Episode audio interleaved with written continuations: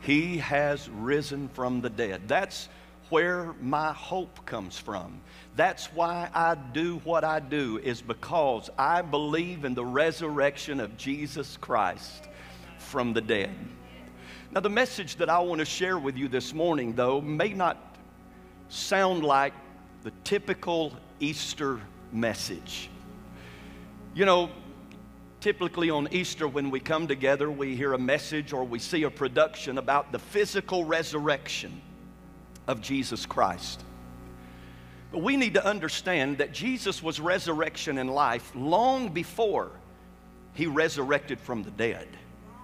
Because you see, resurrection is not just something Jesus did, resurrection is who Jesus is. He is resurrection, and He is life. There's a story in the book of John about a friend by the name, a friend of Jesus by the name of Lazarus. And Jesus had gotten word about Lazarus that Lazarus was sick, but before Jesus could get to where Lazarus was, he had died. And when Jesus finally got to where Lazarus and his sisters were, one of Lazarus' sisters was pretty ticked off at Jesus. And she met him at the entrance to the city and she said, Jesus, if you had been here, my brother would not have died. And Jesus looked at her and he said, Honey, your brother will live again. And she said, Oh, I know he'll live again at the the resurrection of the dead. And this was the response that Jesus gave to her. Jesus looked at her and said, Honey, I am right now resurrection and life. So we didn't have to wait until the resurrection of Jesus from the grave to experience resurrection life. And because of that, the New Testament is chock full of real life stories, real life resurrection stories. And I want to share with you this morning one of my favorite resurrection stories in the Bible. It takes place in John chapter 4. And when we come to John chapter 4, we see that Jesus is in Judea, which is his base of ministry in the south and he begins to feel an urgency that it's time for him to leave Judea and go to Samaria. And so the Bible tells us that he left Judea to return to Samaria, or left Judea to go to Galilee. And it said that he had to go through Samaria on the way. Now, now hang on here just a minute because anytime the Bible tells me that the boss of the universe had to be somewhere, that gets my attention. And, and, the Bible says that as Jesus is going from Judea in the south to Galilee in the north, that he had to go through Samaria. Now, listen to me, he really didn't geographically have to go through Samaria. There, there was at least one other route that Jesus could have taken from Judea to Galilee, and that's the route that most Jews would have taken. And the reason why is because Jews hated Samaritans and Samaritans hated Jews. You know, kind of like Auburn and Alabama fans.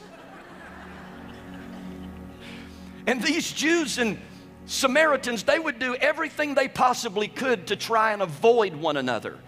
And so they would literally take the longest route from Judea to Galilee to avoid having to go through Samaria and have contact with those unclean Samaritans but Jesus. You see, Jesus was always going out of his way to minister to people that others would go out of their way to avoid. And so, no, geographically, he didn't have to go through Samaria, but providentially, he did. And the reason why is because Jesus had a divine appointment in Samaria. And we're going to find out here in just a moment who that special person was that Jesus had a divine appointment with. So the story continues. It said that eventually Jesus came to the Samaritan village of Sychar near the parcel of ground that Jacob had given to his son Joseph. And then notice what it tells us it tells us that Jacob's well, Jacob's well was there. Let me talk to you, if I can, this morning just a little bit about this well. Why would so many people come to this well? Well, one of the reasons why so many people would come to this well is because it was a loyal well. You, you could have called Jacob's well Old Faithful because you would have known that every time you went to Jacob's well, you're going to find some water. It was always producing some water. But, but not only that, Jacob's well was more than just a loyal well. It, it, it, it, became a, kind of a place where people would come, especially women, where women would come to socialize with one another. They would come from different communities. And they would talk about, you know, what's been going on in their lives, what's been going on in their families, you know, what's been going on in their marriages. They would talk about those kinds of things around the well. I guess you could say that Jacob's well was kind of like the water fountain at work. You know, where people congregate after the weekend and they talk about what a weekend they had, or if there's some kind of a scandalous thing going on in the office they talk about those people who are caught up in that scandal. And so that's what these women would eventually do. It would really turn into a gossip session. And, and they would start gossiping about scandalous people in their communities. But, but the Bible tells us that eventually Jesus, on his journey from Judea to Galilee, that eventually Jesus came to this village of Sychar, near this parcel of ground that Jacob had given to his son Joseph, and, and that Jacob's well was there. And, and then it tells us this it says that Jesus, and you got to get this, he's been traveling now for two days. It's hot. I'm sure this journey's taken a lot out of him. And the scripture says that Jesus, tired, from that long walk, he comes in and he sat wearily beside the well about noontime. Sat wearily beside the well about noontime. Now, I'm going to come back in just a moment and I'm going to talk to you about the significance of noontime and why Jesus was there at noontime. But, but, but, it said that he was tired from the long walk and he sat wearily. Now, it, it's important that we understand that because sometimes we have a hard time really connecting, really identifying with Jesus because, hey, he's God, he's, he's divine. And he was fully God when he was here on this earth, but he was also fully man, he was fully human. And we see evidence of that in this scripture because it says Jesus got tired. Jesus got weary. Now, now that helps me this morning because it lets me know that when I'm lonely, Jesus understands my loneliness because he was lonely. That when I'm tempted, Jesus understands those temptations because he was tempted. When I'm tired and when I'm weary, Jesus can understand my tiredness and my weariness because he got tired. He got weary and he comes to this well at noontime. And now, all of a sudden, we are introduced to this person that he has a divine appointment with because the Bible tells us that soon a Samaritan woman came to draw water. A Samaritan woman. Now, here's the first thing that I want you to notice about this Samaritan woman, and that is she comes to a well.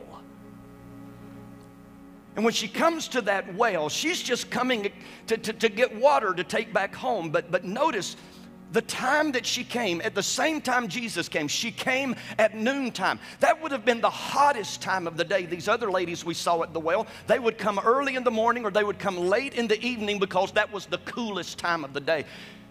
But she came at noontime, the hottest time of the day. Why do you think she chose that time? She chose that time because she's trying to avoid the ridicule. She knows that if she would have come early in the morning or late in the evening, she would have been the subject of their conversation because of her scandalous life. And so she comes at noontime hoping to avoid running into anybody else, but surprise, she meets Jesus. Some of you think you're just here by accident today, or some of you think that you're just here today because it's Easter Sunday, you know, and everybody goes to church on Easter Sunday. But you know what Jesus is saying? Jesus said, I must go through Sumiton. Alabama today. You are here today by divine providence because you have a divine appointment with the King of Kings and the Lord of Lords. Amen. And so this Samaritan woman comes to draw water, and, and, then suddenly Jesus speaks to her and he says to her, Hey, please give me a drink. Now, when Jesus says this, she's blown away, she's shocked. She, she's startled by this, and we find out why in the next passage because she says to Jesus, She said, Jesus, I'm a Jew, or, or you're a Jew, and I am a Samaritan woman. Now, you remember what I said about Jews and Samaritans? They hate each other. They would, they would do everything they could to avoid one another. And she said, Why are you asking me for a, what, a drink of water? You're a Jew and I'm a Samaritan. Now, I know when we think about Samaritans, most of us, we think about the parable that Jesus told about the good Samaritan. But to a Jew, that was an oxymoron. There wasn't any such thing as a good Samaritan. I mean, that would be like saying a good Justin Bieber song.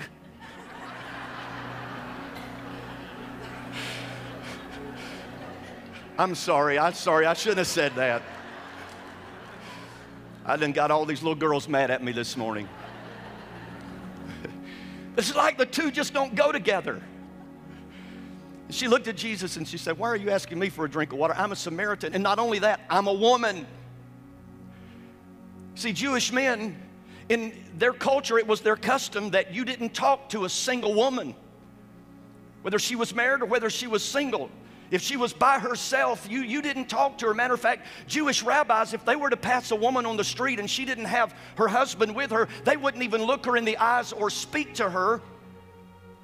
And she said, I don't get this. I'm a Samaritan woman. Why are you asking me for a drink? And, and, and listen, we're going to find out here in a minute that Jesus doesn't have a bucket. Jesus doesn't have a cup. And so he's expecting her to take her cup and give him a drink of water. Well, the problem with that is she's an unclean Samaritan. That means anything that she touches is unclean. So Jesus is saying, Take your unclean cup and give me a drink. So she's blown away by all of this. She's shocked. But Jesus says this to her Jesus said, If you only knew the gift that God has for you. You know what gift he's talking about? He's talking about the gift of eternal life. And he said, if you only knew the gift that God has for you and who I am, not only does God have a gift of eternal life that he wants to give to you, but you need to understand, lady, I am life. I am the resurrection and the life. Now, she doesn't know that yet. So let's not be too hard on her. She doesn't know. She thinks she's just talking to a Jewish man. And Jesus said, Hey, if you only knew the gift that God has for you and who I am, He said, you would ask me, and I would give you living water. Her, her response is classic. You see, Jesus is trying to talk to her in spiritual terms, but she's just not getting it. Why? Because her spirit's dead. It's dead. It's dead because of sin in her life. And Jesus is trying to speak to her in spiritual terms, but she doesn't get it. She keeps hearing literal things. Everything is literal to her. And she said to him, But sir, you don't have a rope or a bucket. And this is a very deep well, and it was. Even to this day, Jacob's well is a functioning well. It's 75 feet deep, even today, after all the debris that's fallen into it over the years. And she said, This well is deep. Where would you get this living water? Listen, two things you never say to Jesus. And one of those things is you don't have. Because the Bible tells us that He owns it all. He owns all, everything in heaven and on earth. So you don't, you don't ever say that. They said that to him on a hillside one time when 5,000 men, not counting the women and children, were hungry. And he looked at the disciples and said, We need to give these people something to eat. And they said, We don't have anything. But Jesus is able to take a, just a little lunch that a boy brought to that hillside, and he's able to feed 5,000 men, not including the women and the children, and give them a doggy bag to take home with them. That's the kind of Jesus we serve. Amen. So you don't ever say you don't have. And then another thing you don't ever ask Jesus is, where would you get? I mean, we're talking about the creator of heavens and earth here. Job tells us that he created, created everything that is out of nothing. So if he doesn't have what he needs, he just creates it. And she said, You don't have a rope or a bucket. And this is a very deep well. Where, where, where do you plan on getting this water. Now, listen, I think she's describing more than the well, I think she's describing her own life. She said, Jesus, or, or she's thinking to this man, listen, buddy, the issues in my life go deep. And if you're going to go as deep as my issues go, you're going to have to dig pretty far. And you know what? Jesus is going to do just that. He's going to dig and he's going to dig and he's going to dig until he gets to the root issue of this woman's life. She said, Where would you get this living water? And Jesus replied and said, You know what? People soon become thirsty again after drinking this water, but the water that I give them takes away their thirst altogether. It becomes a perpetual spring within them, giving them eternal life. In other words, Jesus is saying to this woman, and again, he's trying to speak in spiritual terms, but she's just not getting it. But, but he looks at her and he says, Honey, you keep coming to this well, and all this well can do is give you a temporary fix. And isn't that just like us? We keep going to wells that can only be a temporary fix. He said, You keep coming to this well looking for a temporary fix. But he said, I want to do something in you that's going to be an eternal fix. I want to do something, the, the only thing that can be done that will completely fulfill and satisfy the longing of your soul, honey. But, but, but, but she still doesn't get it because no, no, notice what happens. She comes to this well, she, she, she meets a well, but, but then here's what she says to Jesus. She said to Jesus, Please, sir, give, give me some of that water so that I'll never be thirsty again and I won't have to keep coming to this well. She, she, she just thinks Jesus is offering her some kind of magic water that if I drink this magic water, then I'm not going to have to make this long trip at noontime every day because there's something about this magic water that keeps me from getting thirsty again. How convenient that would be. And did you know that's the reason why a lot of people consider coming to Jesus is because they just want a Jesus who's going to make their life convenient. They just want a Jesus who's going to make their life comfortable. And she said, Give me this water so I don't have to keep coming to this well. And Jesus is like, Enough of this. Enough of this. We've got to, we've got to go for the the real issue that this woman is dealing with in her life. And this is where it gets really sticky. This is where it gets really personal. Because Jesus looks back at this woman and he says to her, Hey, go get your husband. Uh oh. Go, go get your husband. And she looks at Jesus and she says, But I don't have a husband. And Jesus said, Yeah, you're right about that. You don't have a husband, you've had five husbands. And the man that you're living with right now is not your husband.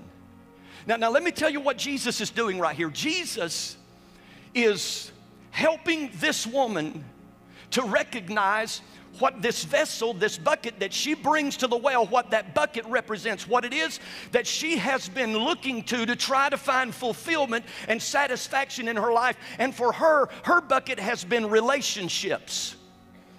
She's been trying to find fulfillment and satisfaction. She's been trying to satisfy the desire of the longing of her soul through relationships, one man after the other after the other. And she's now in her sixth relationship with a man, and she's still thirsty.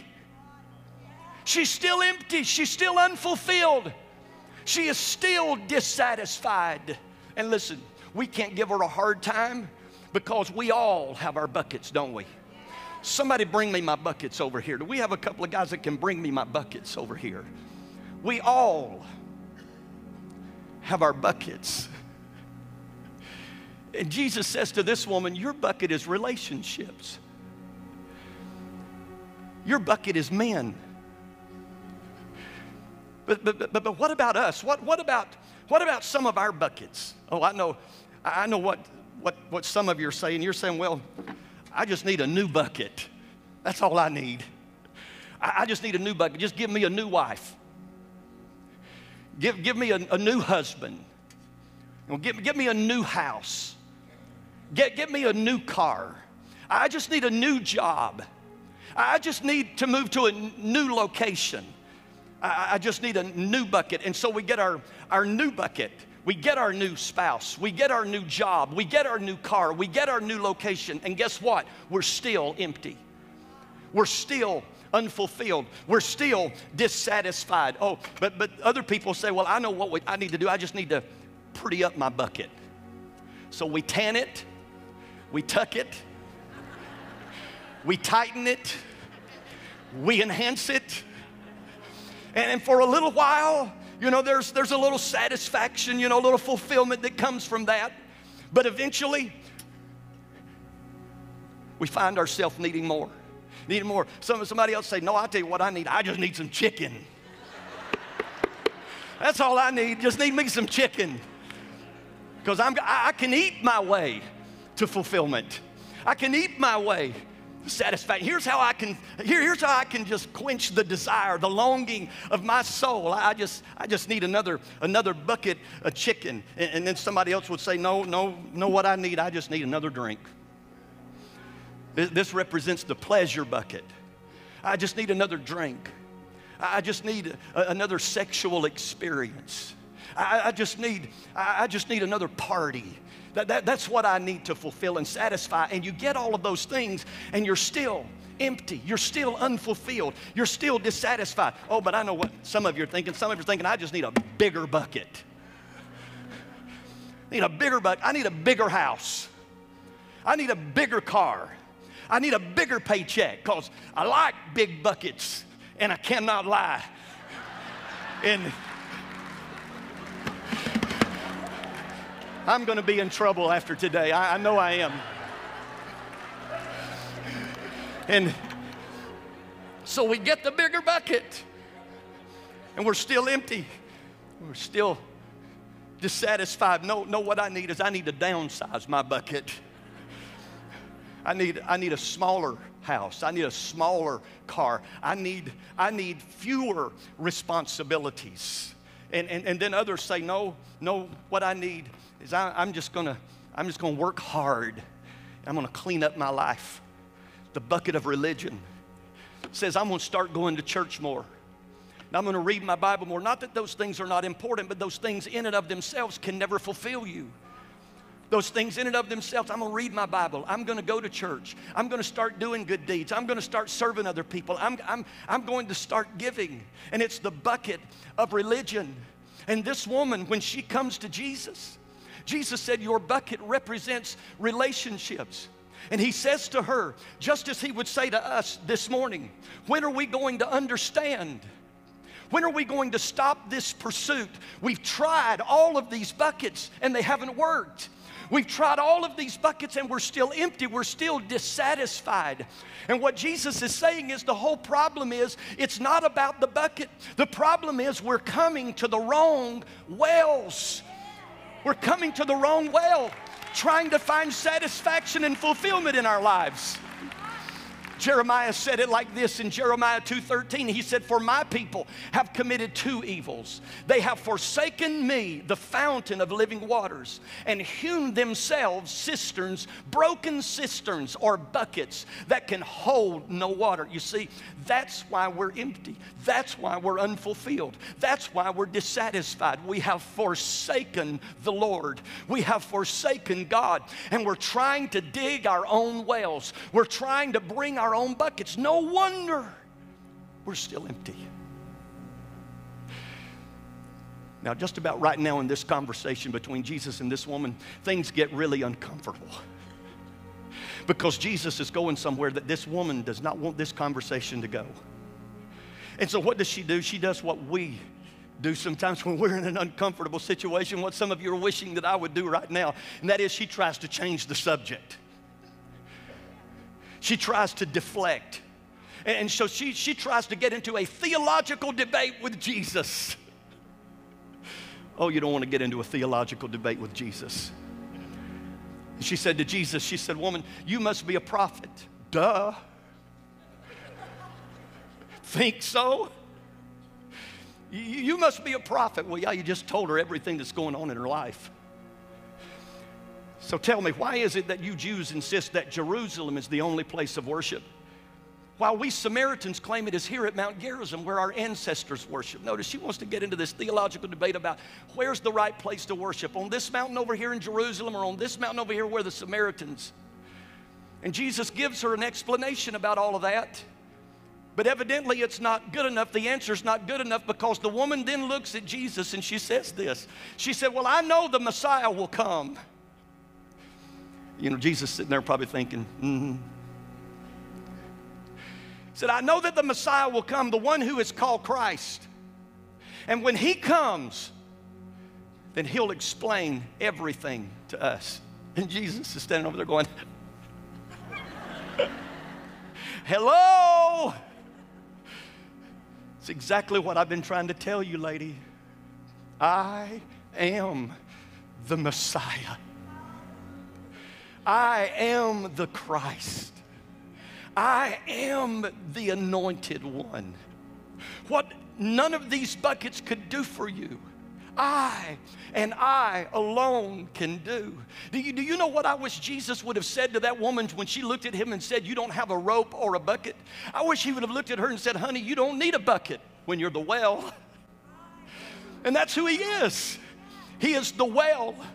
And that's what this woman discovered on that day that he was the Messiah that he was the Christ the Son of the living God. And the Bible tells us that when we come to Him and when we put our faith in His accomplished work at the cross, that though our sins be as scarlet, they shall be white as snow. She came to Jesus dirty, but she left clean.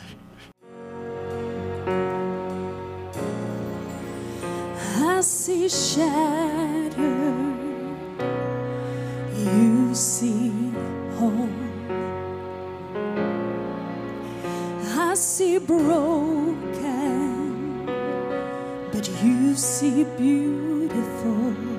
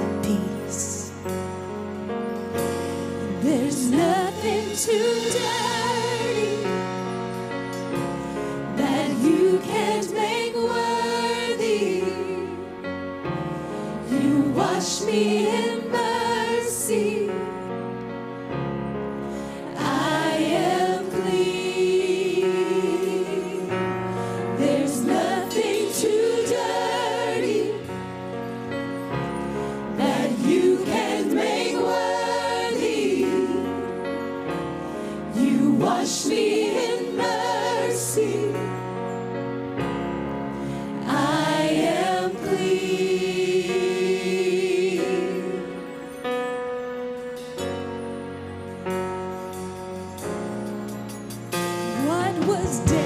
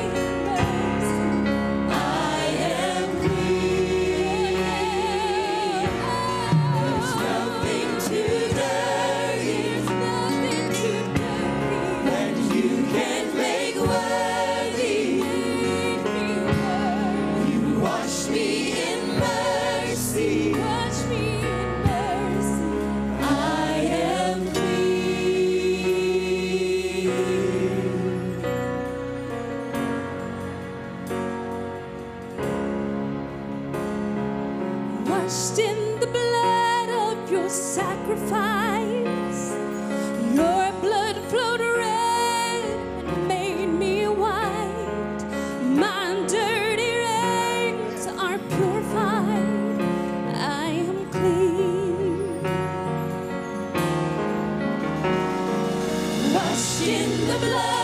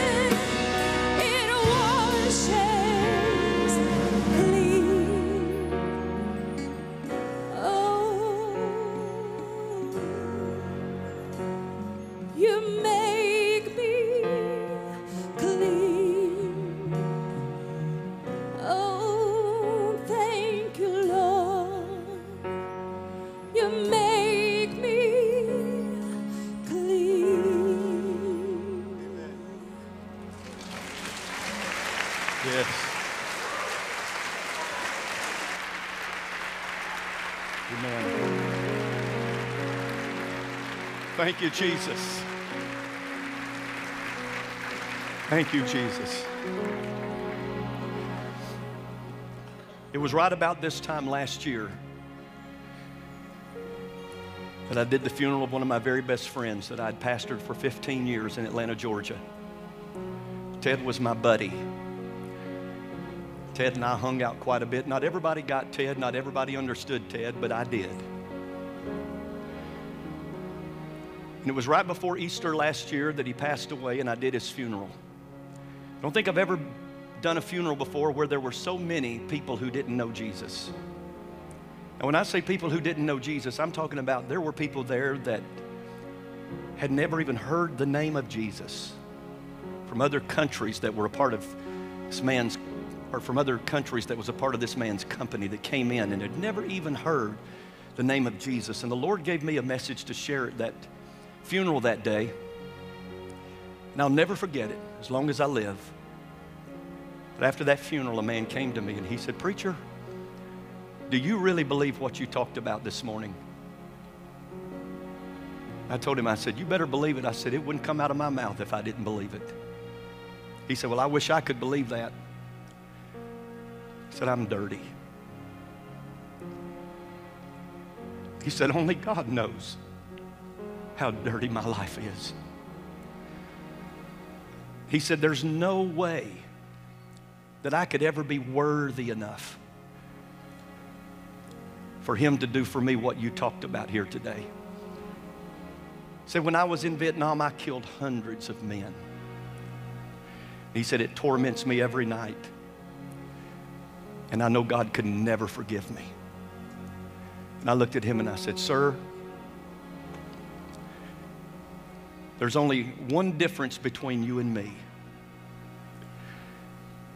That is, you need to understand that Jesus has already made you clean. And the only difference between you and me is I believe it.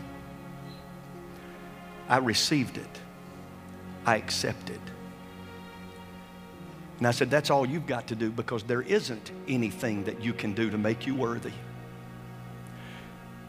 There's not enough good deeds that you could do to make you worthy. Jesus made you worthy by his blood.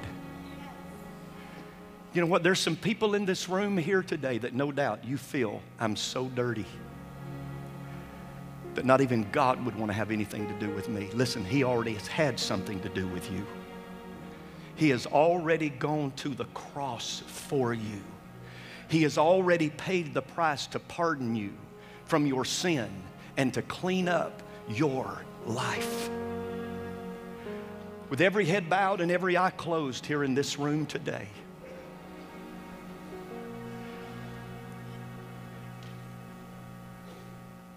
if you're here this morning and you would say, Pastor, my life is so much like that woman, that story that you talked about today. My life is dead. My life is dirty. And I feel so unworthy because of some things that I've done. I feel so unworthy because of some people that I've hurt. I, I, I feel so unworthy because of some de- decisions and choices that I have made. I just feel so unworthy. I just don't think God wants to have anything to do with me. But oh, He does. He loves you. And He forgives you. And He has pardoned you. But a pardon is only good if it's accepted. So if you're here in this room today and you would say, Pastor, that's me, I feel dirty, I feel unworthy. But if God can help me, the Lord can give me meaning in my life, if the Lord can help help bring about some fulfillment and satisfaction, if He can if He can quench the desire of my soul today, I want to I want to put my life into His hands. If that's you, with no one looking around but me, would you just lift up your hand? Just say, Pastor, I want you to pray for me today. God bless you, sweetheart. Bless you, honey. God bless you.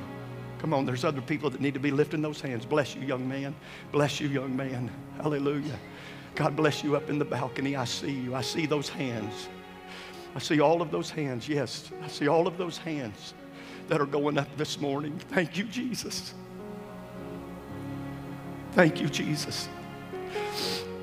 Now, with every head bowed and every eye closed, and again, no one looking around, I'm going to invite everybody in this room to pray a prayer with me today. And I want you to pray it out loud. Even if you have already entered into a relationship with Jesus Christ, I want you to pray this prayer out loud with others. Maybe, maybe today you're praying this prayer for the first time. Maybe today you're going to pray this prayer to restore your relationship with God. But I want everybody from the sincerity of your heart I want you to pray this prayer. Repeat after me Jesus, I believe you are the Son of God, that you died on the cross to rescue me from sin and death, and to restore me to the Father. I choose now to turn from my sins, my self centeredness and every part of my life that does not please you. I choose you. I give myself to you. I receive, now this is important, I receive your forgiveness and ask you to take control of my life as my Lord and my Savior. Come reign in my heart. Fill me with your love and with your life. And help me to become a person who is truly loving. A person like you, Jesus. Restore me, Jesus. Live in me. Love through me. Thank you, God. In Jesus' name I pray. Amen. Now, can we give the Lord a hand clap of praise for those who have come into the kingdom this day? Hallelujah. Hallelujah. Now, listen, those of you that just prayed that prayer for the first time, or those of you that may have prayed that prayer to renew your relationship with God, in just a moment, I'm going to ask you to do something that's going to seal that decision that you made in this place today. But before I do that, I just want to tell you one more thing about this woman at the well. She came to the well, she met a well, but then the story ends by telling us she became a well. She became a well because the Bible said that that woman left her water jar. Why? She not going to need that water jar anymore. She's met the well. Hallelujah. And she left that water jar beside the well And she went back to the village, and what did she do? She told everyone, Come and meet a man who told me everything I ever did. Can this be the Messiah? So people came streaming from the village to see him. Many Samaritans from the village believed in Jesus because the woman said, He told me everything I ever did. Then they said to the woman, Now we believe because we have heard him ourselves, not just because of what you told us, but listen to the declaration they make. He is indeed the Savior of the world. Do you believe that this morning?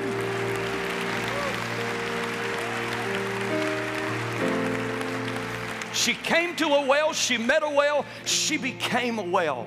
She went and she told others about what Jesus had done in her life. Because you see, once the love of God has flowed into your life, now it can flow from your life. Once the mercy of God has flowed into your life, now the mercy of God can flow out of your life. Once the grace of God has flowed into your life, now the grace of God can flow out of your life. We are covered, covered, covered by God's grace. Amen. Hallelujah.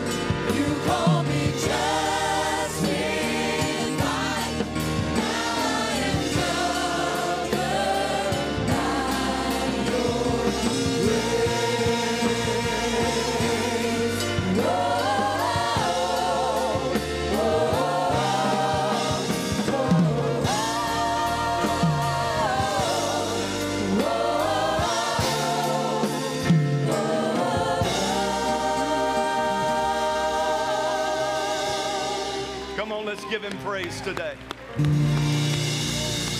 Hallelujah.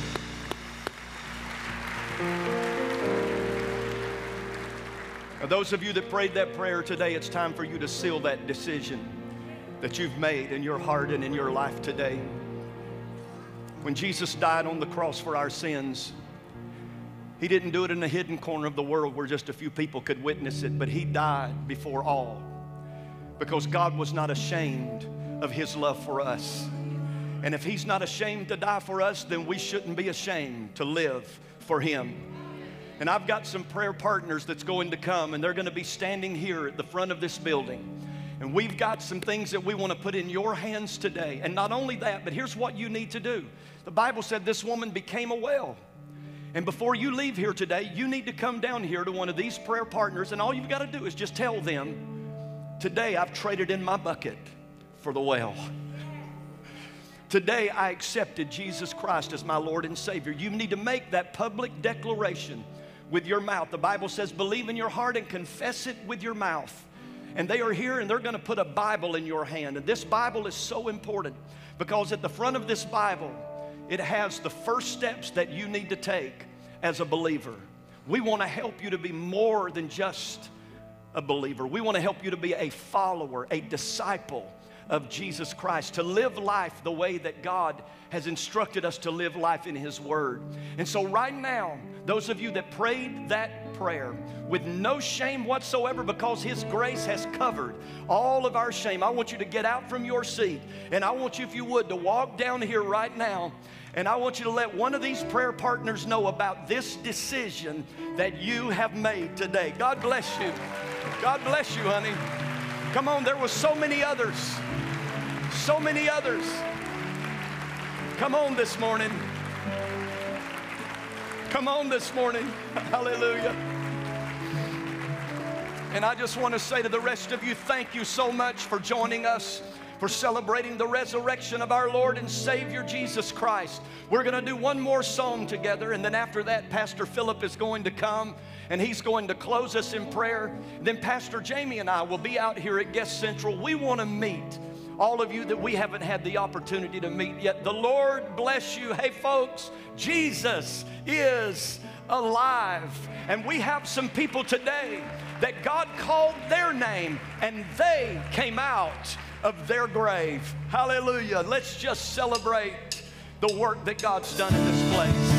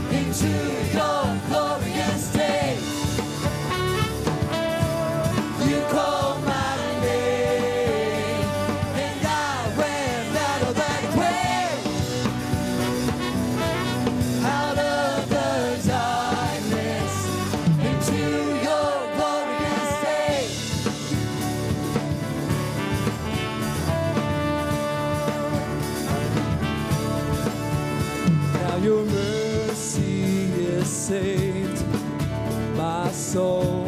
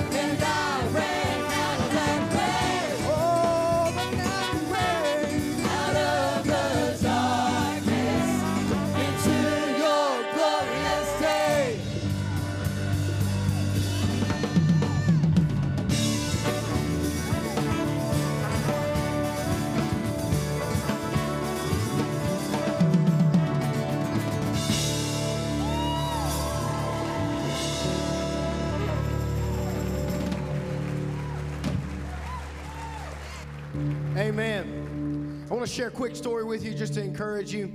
Uh, when I was in uh, California, I was pastoring out there, youth pastoring out there, uh, there was a guy in the church. His name was Victor. Rough dude. Looked like a dude you do not want to meet in an alley. He was part of a biker gang. He was a bad mamma jamma. And uh, God saved his soul. I mean, just God radically saved him. But he had warrants out for his arrest, and you know he was dealing with, okay, well, if I'm, I gotta go and make this right, and okay, and so you know they were having prayer with him, and you know he's kissing wife goodbye because he's finna he's gonna go up the river for a little while. So he goes there, he turns himself in, says, hey. I'm Victor. Y'all know who I am. I know y'all got warrants out for my arrest. They're looking through files. We ain't got no warrants out for your arrest. He's like, no, no, no, no. I know there's warrant out for my arrest. I wouldn't be just in here, just chilling, trying to get myself in prison. So they, uh, they're searching. They're calling supervisors back, going through files. Look, we'll put you in jail if you want us to, but I'm telling you, we ain't got no record that you're supposed to be here. So I want to encourage you this morning. God's wiped your slate clean. So don't let the enemy remind you of any junk. Because he can look through files, but there won't be a record of it. Amen. I want to encourage you, like what Jesus said in John chapter 8 to the woman caught in the act of adultery go and sin no more. Amen. If you filled out one of those connection cards for us this morning, make sure to uh, leave those with one of the people uh, inside with, with the name tag that you found this morning. Thank you, Jesus, for being such a great and good God. Thank you for being a good Father. Thank you for wiping our slates clean. Thank you that the enemy can remind us no more of our past because we can remind him of his future and our future, a future that is painted brightly with your power with your salvation and with your grace. We give you thanks this morning in the name of Jesus. Amen. Amen.